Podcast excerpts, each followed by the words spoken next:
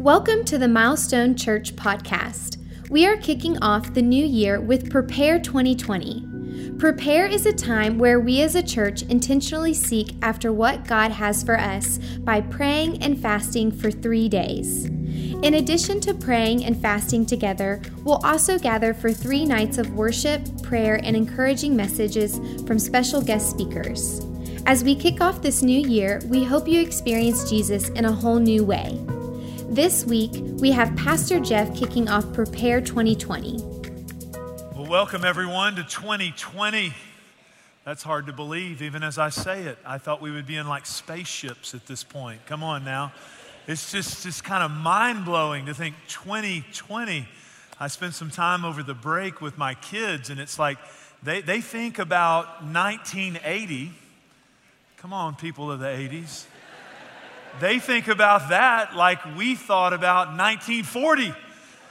It's like nineteen eighty, nineteen forty, what's happening to our lives? But it is a new year and it is a new decade. I don't know if you've thought about that, but we're not just turning the page on a new year, but we're turning the page on a new decade, and God has things prepared for us. So we want to set aside some time to prepare our hearts and lives for everything that He has for us in the new year and in the new decade. I want to welcome those watching online, those watching by video at our Keller campus, and I'm excited about where God's going to take us over the next few days. I'm going to ask, if you would, in your bulletin as you came in, there's this prayer guide. It's also question and answers and different information as well online, but this will be our tool for the next few days. This is a tool for you personally. It's also going to be a tool for us corporately, because there's a dimension of this that is going to be individual and what God's going to do in your life individually, but there's also a journey that God's taking us on together, and we call it Prepare. It's Prepare twenty twenty. This has become a distinctive for our church. It's something that we've done all along the way in the journey and in the life of our church. It's something that is, is shaping, really. It shapes us as individuals. It shapes us as a church family. And it gets us in touch with some very powerful things as we do this together. I'll explain more as we go along here today, as I have the opportunity to kick us off and get us started on this few-day journey that we're going to take together. We started Milestone Church seventeen years ago, and we started with something like Prepare. Uh, when you come in to maybe a small group or a service, if you sense God's presence, you sense something different, um, we, we would like to think that it's maybe our strategies or ability, and of course there's some of the most awesome people you've ever met, some of the friendliest, most life-giving people you've ever met that call Milestone Church home. I, I feel like I'm the most privileged pastor on the planet uh, to be able to just be a part of what God's doing with you. But really, the game changer is God's Spirit and God's presence dwelling among us. And we set the stage at the start of the year to continue to do what we did years ago. Years ago, before we had a permanent building right here in Trophy Club, we had a little small old church that was kind of maintenance ridden and broke down a little bit, and they let us use it. And Friday nights we'd pray together from ten o'clock. We, a lot of us had young kids at that time. People would drop all their kids off at my house, and we'd go at ten o'clock, sometimes till two or three in the morning, and we were praying for you. We were praying for now what, what started in the spiritual, we're seeing in the natural happen on a day-to-day basis. We started then, we gathered, people dropped their kids off at my house. We prayed that when we got home, I still had a house because uh, all those kids were there just taking over. And and, uh, and then as we grew along and were able to add more dimensions to it and add different ways and have some services and stuff, uh, so we've been doing this for a long time. And, and I know that if you'll join in with it, God will touch you. And no matter where you're at in your journey with God, just starting out, or maybe you're investigating the things of God, or you've walked with God for some time, what I do love about this time of year is it touches all of us at no matter what place we're at. Because we never outgrow our need to go to God and connect with Him. I want to say thank you to you for all of your service, your generosity, the way you love people intensely. This is a church that serves and loves people in an intense manner, and it makes a difference in the lives of people. Our Christmas season here at Milestone, really the whole month, all of December. Um, thank you for all of you that put in the extra energy and effort to watch kids, to park cars, to serve people. We had seventeen services on three campuses. lots and lots of people that came, but more than just the lots and lots of people. As I read the Bible, there's a real focal point on a decision that people make to make Jesus Christ the Lord of their life and to accept Him and the final payment He made on the cross, and that He is an alive Jesus today and resurrected from the dead, and He saves us for all eternity. Heaven is a real place, hell is a real place, and eternity is a long time. And I'm thankful that you take that very serious. And over our Christmas services, our seventeen services over the Christmas Eve period alone, we had over three hundred people make Jesus Christ their personal Lord and Savior. And that's a great place to clap, because that matters. So thank you for your service. Thank you for what happened during Christmas. I'm going to ask if you have your Bibles to turn with me to First Corinthians two nine. We're going to stop there, and then I want to take a little moment to tell you a Bible story that emphasizes what we're going to do the next few days as we gather, as we fast. I'll talk to you about what that is as we pray. Mark nine twenty-one, I'm going to take you right into the heart of a story where Jesus makes that an emphasis point. A little preparation goes a long way. A little preparation goes a long way. Can you think about some things in life that you spent no time preparing for and you wished when you got in it you would have prepared a little bit more? Maybe something in school, maybe something in life, maybe something like marriage. I don't know what it is, but as life comes, a little preparation makes a big difference. And this is a time of year, especially with it being a new decade, that you guys are preparing. You're preparing financially, you're preparing in your professional life, you're making goals, you're setting strategies, you're setting plans, you're kind of thinking about, okay? It's a big deal. Everybody just add ten years to your age. You're like, I'm fasting and praying, Pastor. I'm, I'm, I'm in. I'm in. You don't even have to preach your message. I'm in. I mean, just add ten years to your age and think, man, it's going to go by so fast. So you're thinking about those years. You're thinking about those moments. You're thinking about, okay, what do I need to stop, start, change? And, and, and can I talk to you as a pastor for a minute? Every, everyone in your world, your financial advisors, and thank God for them, and coaches and counselors and teachers and all the great things that are going to come. Trainers. The gym will fill up in the next couple of weeks.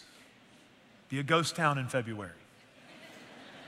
I'm going to get in shape this year. You need a trainer, you need a coach, you need to prepare, you need to know how to do that. Can I talk to you as a pastor? The most important preparation you make for the next decade is spiritual preparation. Because everything in your life flows out of your heart. All the issues of your life flow from in here. So if you are prepared financially and physically and socially and relationally and in your hobbies and all the great things you want, if you get all of it but you're dead spiritually, you're in trouble. So to prepare for this next time and season, we need to prepare spiritually, and everything goes better with a little preparation. It just works that way. I think about a time I took my son. I love the outdoors. Loved to hunt. I took my son. He was a teenager, fifteen years old. I took him to Kansas. December, it can get real cold, right? So when I'm heading into something that I've experienced where you have froze and you've been frozen before, it's like I'm going to make some preparation. So I took extra gloves. I take extra hand warmers, body warmers, foot warmers, clothes, thermals. I had extra because, see, I have a fifteen-year-old, right? And at that time, he knew everything.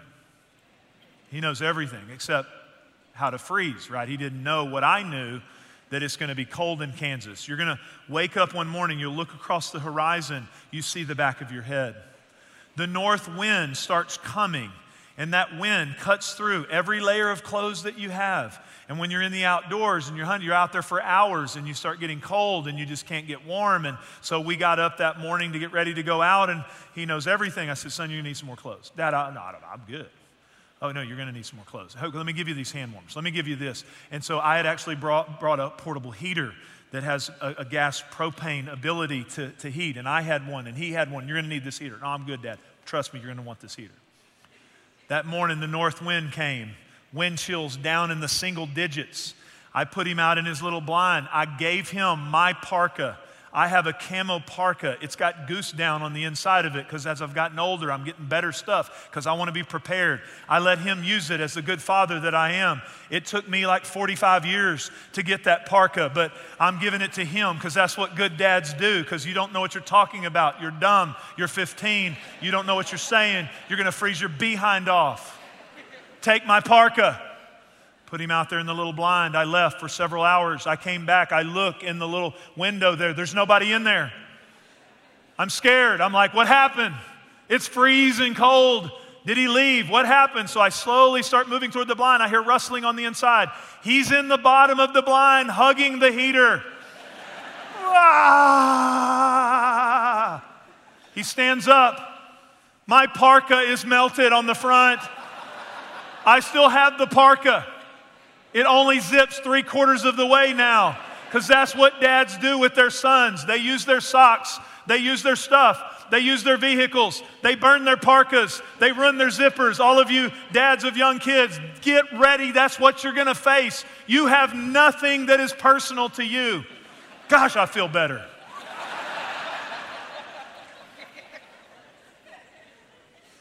When you know what you're facing, you do a little more preparation.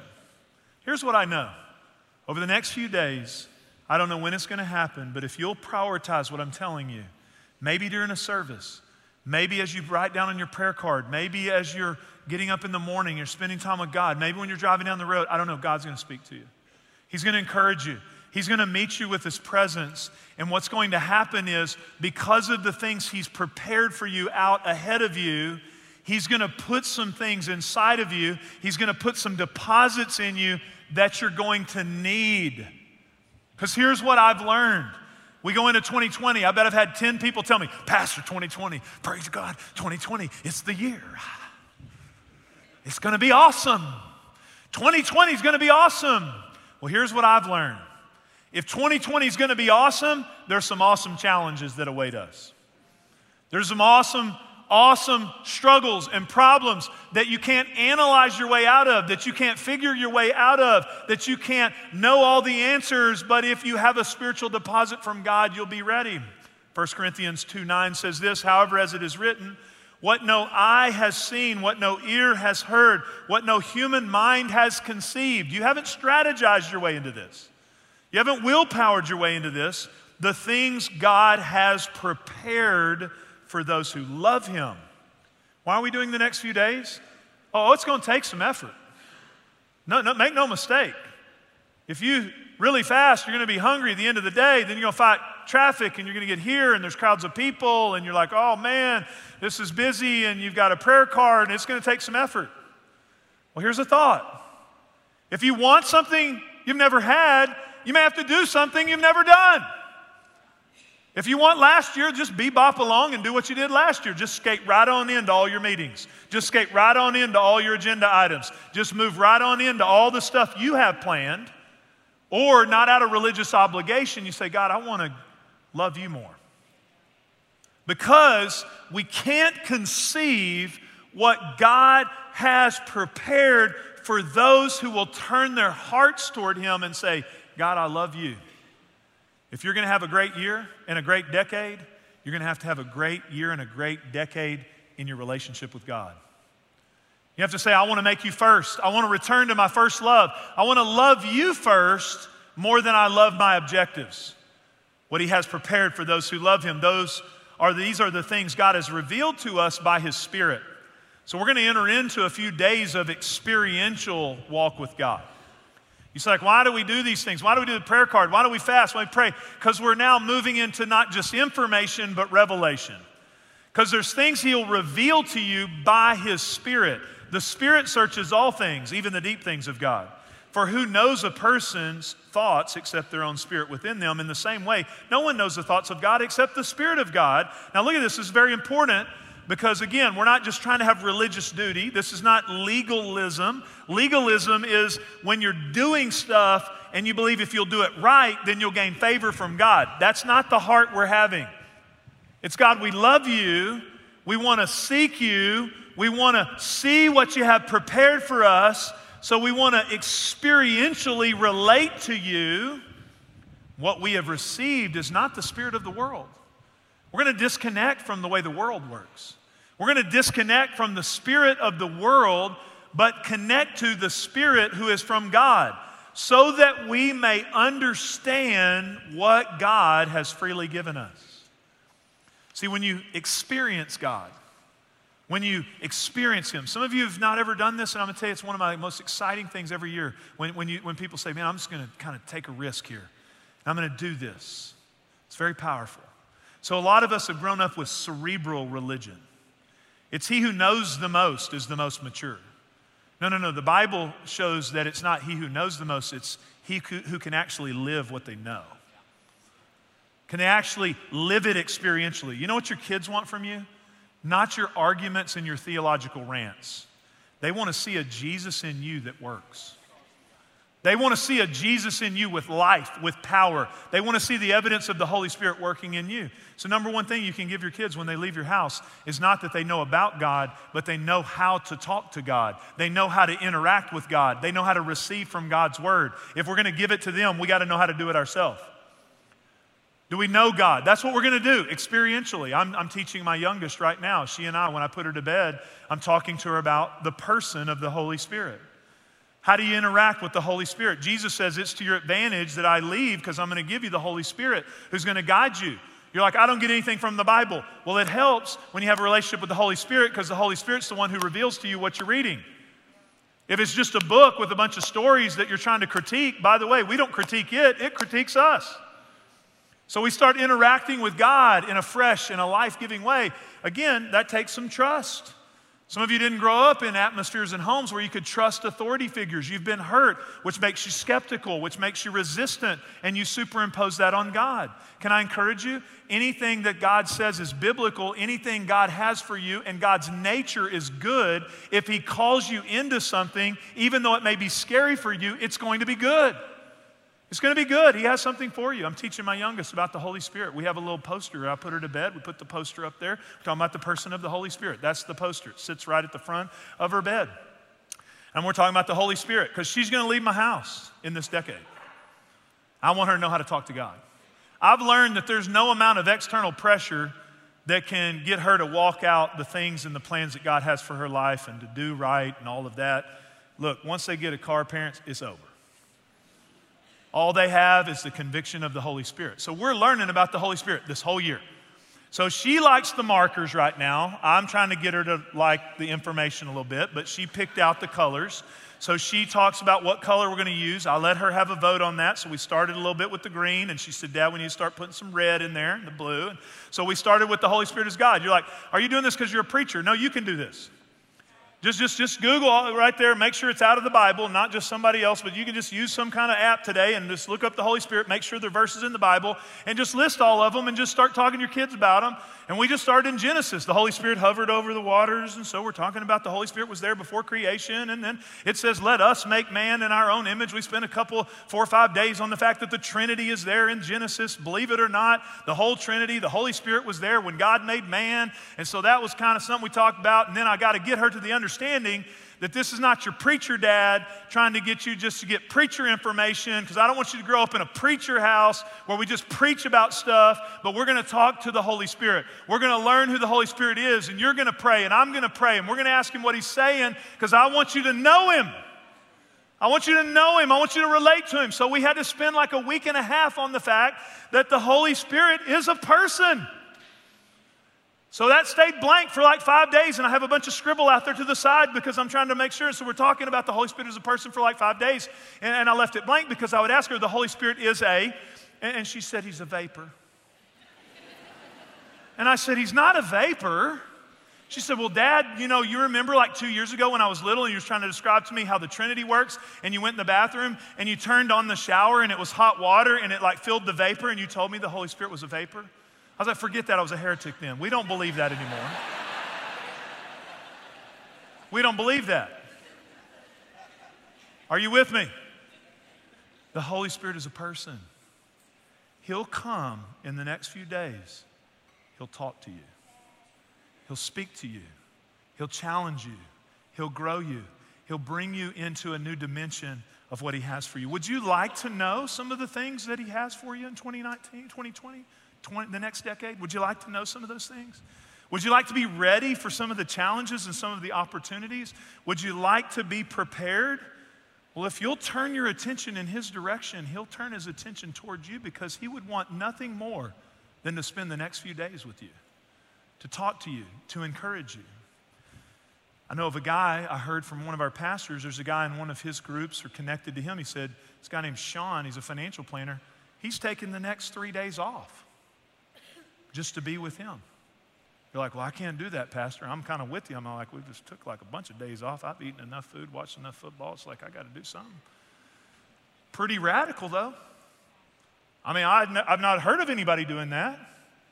Sean said, my year is so important and my decade is so important, I'm clearing everything off my schedule to be with God. We may want Sean's decade. We may actually want his life, because he's saying this is a priority. And I'm going to prioritize God. I'm going to prepare for what he has for me. Now, some of you are like, okay, we're going to take three days. We have these meetings each night, and we're going to pray, and you keep using this word, fast. Fast. What is that, Pastor? What does that look like? I don't know. Is that like biblical? How does that work? Well, actually, it's a biblical pattern all the way through Scripture.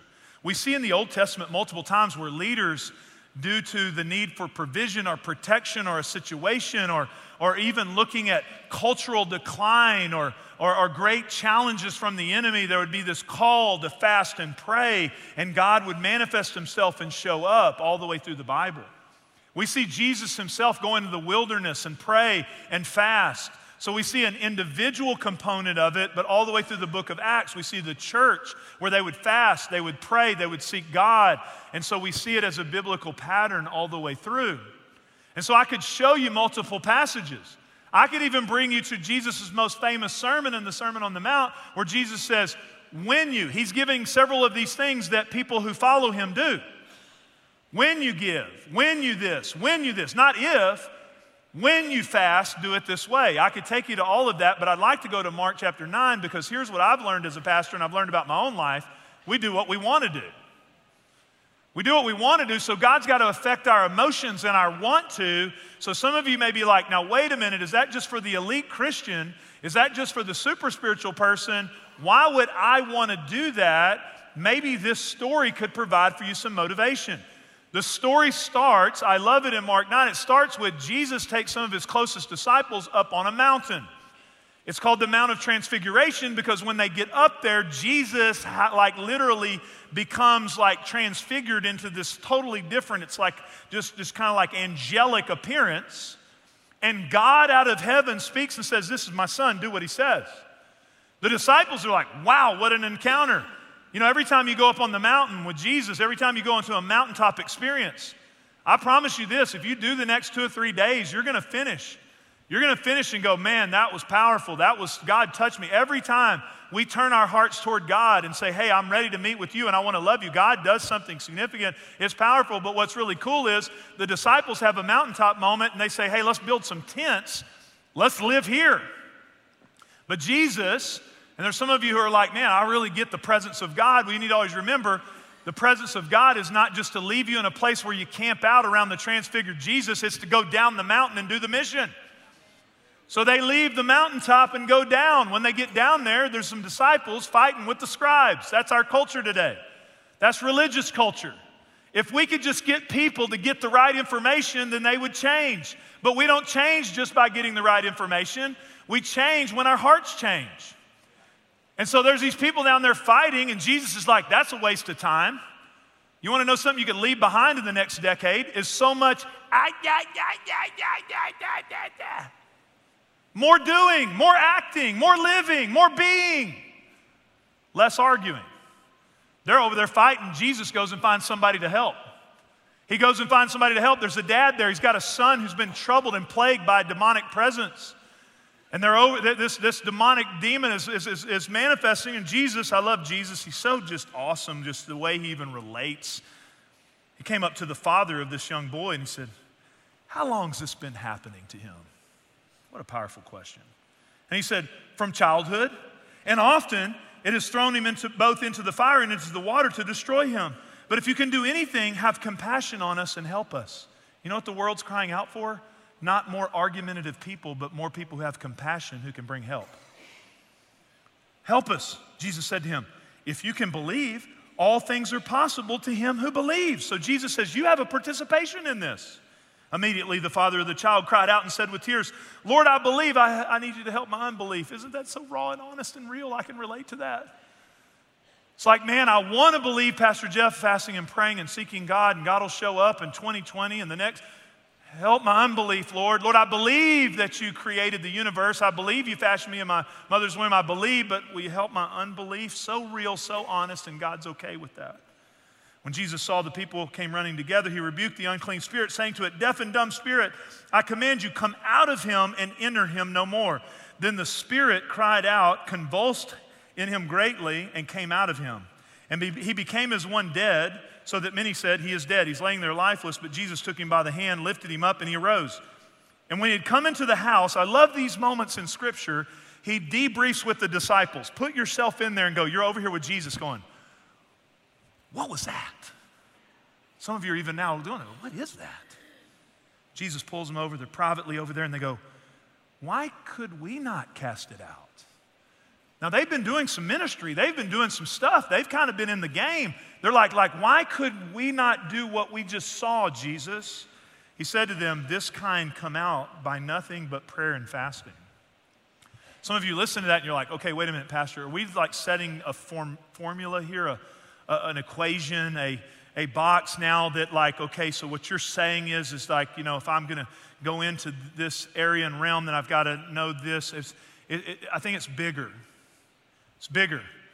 What Jesus consistently did with the disciples was led them to a place where they were at the end of themselves and their current level of ability based on who they were, that they could handle the situation. For Jesus knew where they were going. Jesus knew where they're heading. Not many days later, he's going to die on a cross. He's going to resurrect from the dead.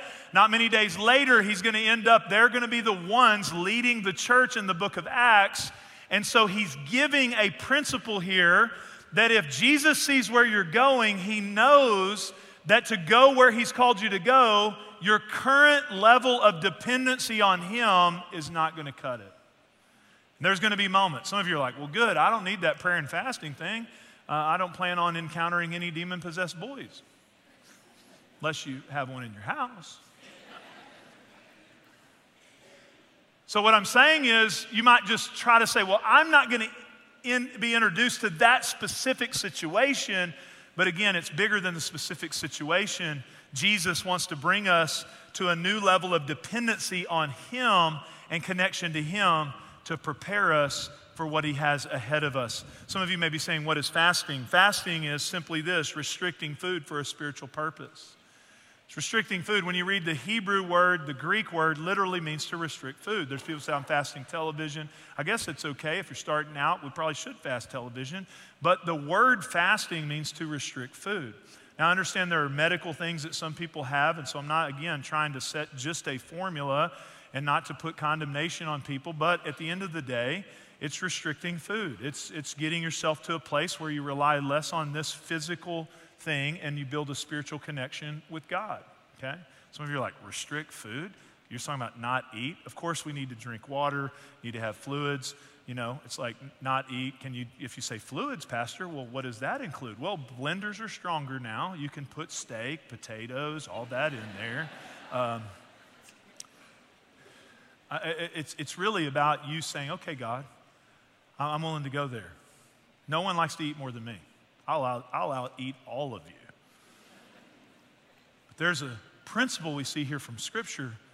By saying no to this, I'm saying yes to Jesus, not in a legalistic fashion. It's restricting food. The second thing is, how long are we going to fast? We're going to start Sunday evening. We'll start tonight after dinner. So eat everything in sight for lunch this afternoon. Eat as much as you can Sunday evening after dinner. And then Wednesday night after the evening service, if you own a restaurant in Keller, we would like a portion of that given back to Milestone Church, because there are going to be thousands of hangry people that are going to flood every and eat hamburgers, pizza, everything in sight. So Wednesday after the service. Why do we do this together? Well, there's again a biblical pattern of us fasting together, and we experience unique benefits when we, when we do that uh, together. It's just hard to even describe how that works.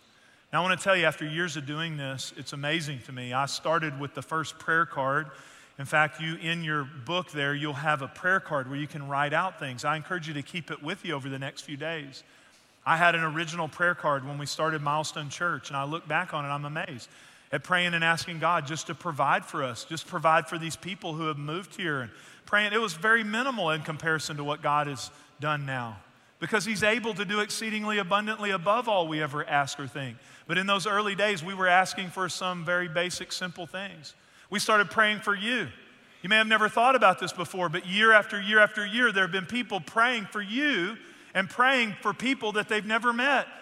I remember praying for every staff member that we have on staff. In fact, I had to trade out my card two or three years ago and get a new card because all of it, there's no space to write anymore from all the answered prayers and the things God spoke to me and changed. It's amazing when I look back over the years. See, when you build a history with God, some of you need to start now building these moments, building this history with God where you're relating with him and connecting with him. And we all still need to come to that place over the next few days. He wants to hear from you. He wants to hear what's going on in your life. I look back, I'm praying over my kids, my kids' college. I'm praying now they're in college. Now I'm praying for their spouses, and I'm praying for my grandchildren, and I'm praying for everything. He wants to hear everything that's on your heart. I got things over the last seven, eight days. I got one thing I've been concerned about. You got anything you're concerned about? I just bring it to Jesus. Jesus, I'm concerned about this. He goes, son, I got it. Ten minutes later, Jesus, I'm concerned about this. Told you, I got it. Five minutes later, I'm concerned about this. Still the same answer, I got it. But I sure like hearing you tell me that you got it, Jesus. Are you with me? He's okay with you even coming back. He doesn't get mad. He never tells me, please, Jeff, quit telling me that. I want you to know I'm concerned about this, Jesus. I don't know what else to do about it. I got it. I got it. You're my son. I got it. He wants you to bring that to him, not just some far-off, distant, religious God, but a Jesus and a Holy Spirit that wants to personalize your experience so you can talk to him about your fears, your children, your concerns, your worries. That's what we're going to do over the next few days. We're going to bring it to him. And we're going to be with him, which is the most powerful part of it all. After years of doing it, here's some things I believe you can expect. Number one, you can expect some power that you don't have. How many people could use some more power for what you're going to face this next, next decade and this next year? For you shall receive power, Acts one eight, when the Holy Spirit comes upon you to be my witnesses. There's power available that many times we're not accessing. You say, well, what does fasting and praying have to do with that? Well, I think about one instance, Acts chapter twelve. Those guys that were up the mountain with Jesus, one of them's dead, James. The whole church is scared to death because one, one of them is dead. What do they do? They get together, they start fasting, they start praying. This church, they start praying, seeking God. Peter's been put in chains and in prison. While they're fasting and praying, go read it yourself in Acts chapter twelve. While they're fasting and praying, an angel goes and unlocks the shackles from Peter and releases him from prison. They knock, there's a knock on the door, like, who's that? Opens it up. They said, it's Peter. They don't even believe it is Peter. Peter shows up. Man, what if what we're praying for, it's like, wow, boom, check that off. What's the next request? They're fasting and praying. They're doing extraordinary things, out-of-the-box things, things that maybe some people would think, man, that's a little crazy, and God's doing crazy stuff. It's a powerful thing. There's power available. Last year, in the middle of our prayer and fasting time, I woke up one morning and I felt like the Holy Spirit said, I want to heal people. So I called some of our pastors, and that night we had a time for people to come forward. It's actually one of the top two requests we get all year is people in need of physical healing. So we started just praying for people. In the middle of that time, there's a guy in the audience named Scott. I saw him after the last service, came up to me, said, man, I really want to tell my testimony of what God did. It changed my life. It changed my marriage. It changed my relationship with God. He had gone to a sleep doctor because he was having a lot of challenges and trouble and heart issues, operating while he slept on eighty-three percent oxygen. The doctor told him, said, there's no fix for this. He's thirty-one years old. You're going to be on oxygen every time you sleep. You're going to have to chew this, this, this. He happened to show up that night, and he said, he's an attorney, so he's skeptical. Some of you, you know, again, God needs to be bigger than your skepticism. Like, like the Bible changes our skepticism. He said, well, I've never gone forward. Like, I'd be embarrassed to go forward. He said, I'm just kind of skeptical anyway about all that. How many of you know you get a big enough problem? He said, you know what? I, I'm going forward. So he went, waited thirty minutes in line.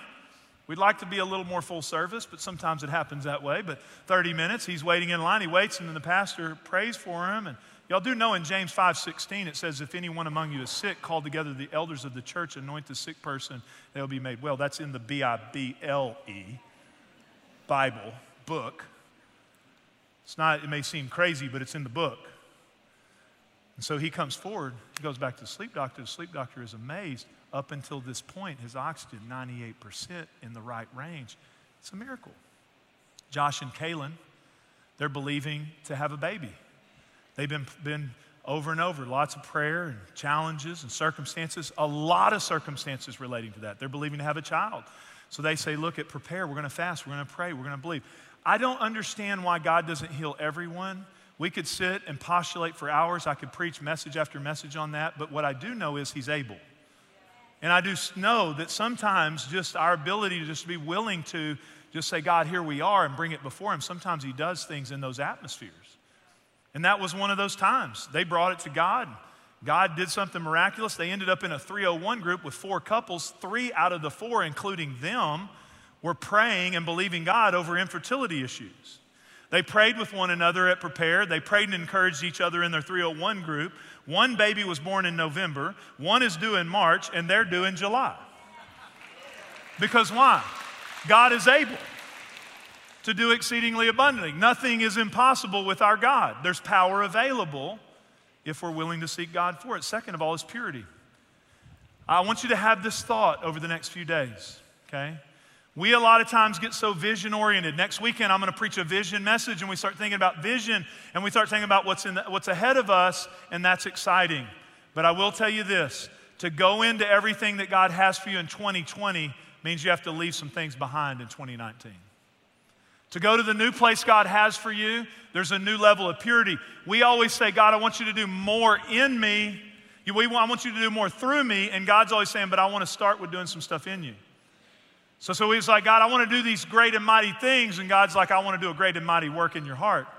On the back of my phone for two years, I've had one of the scriptures. I keep some things on the back of my phone. And one of them is, blessed are the pure in heart, for they shall see God.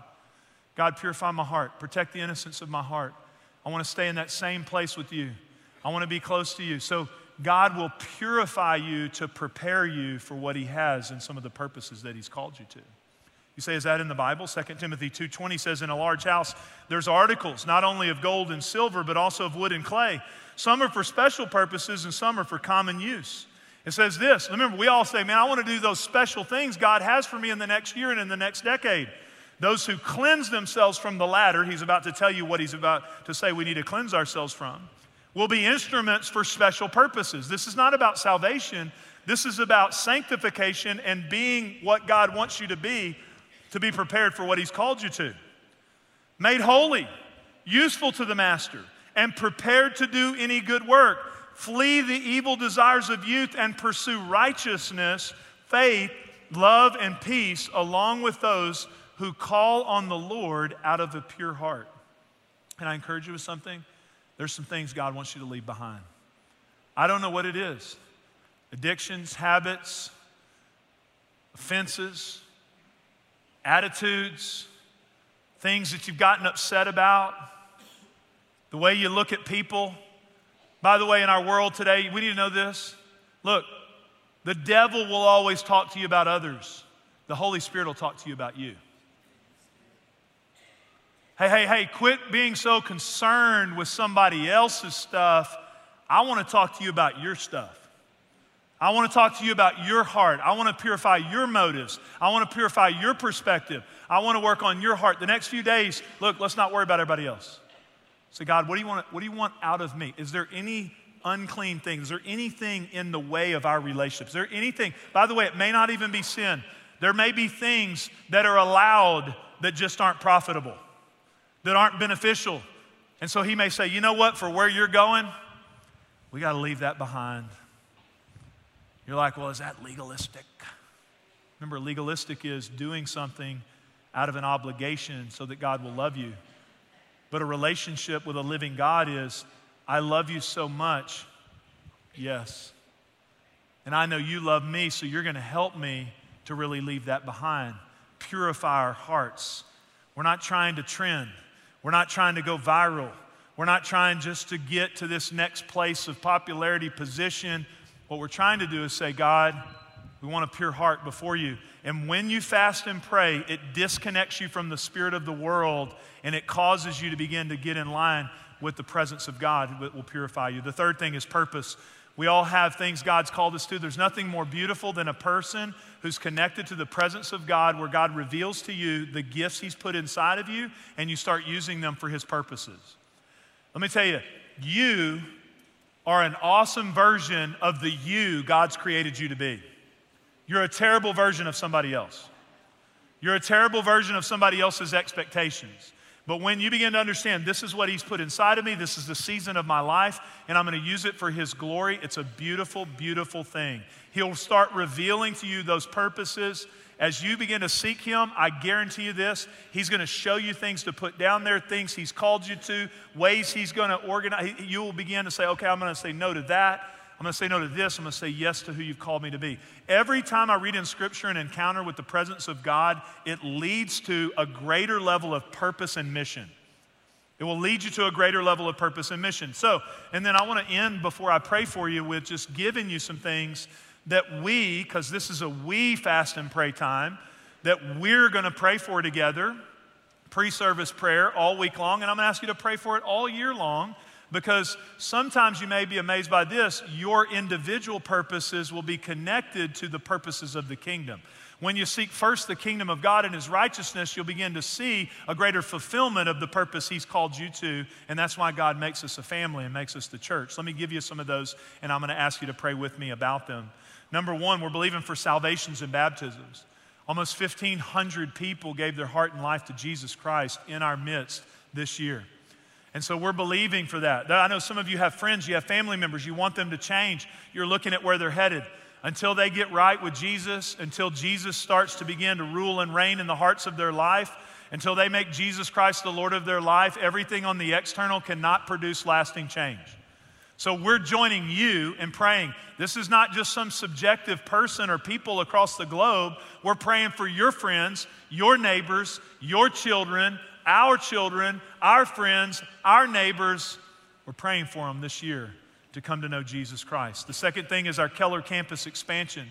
Because we have, we're reaching people and, and, and there's people coming. We, we set out on a vision this last year in the spring to expand this auditorium by nine hundred seats, to add a new kids facility, to add new parking. And I want to thank all of you for your generous giving.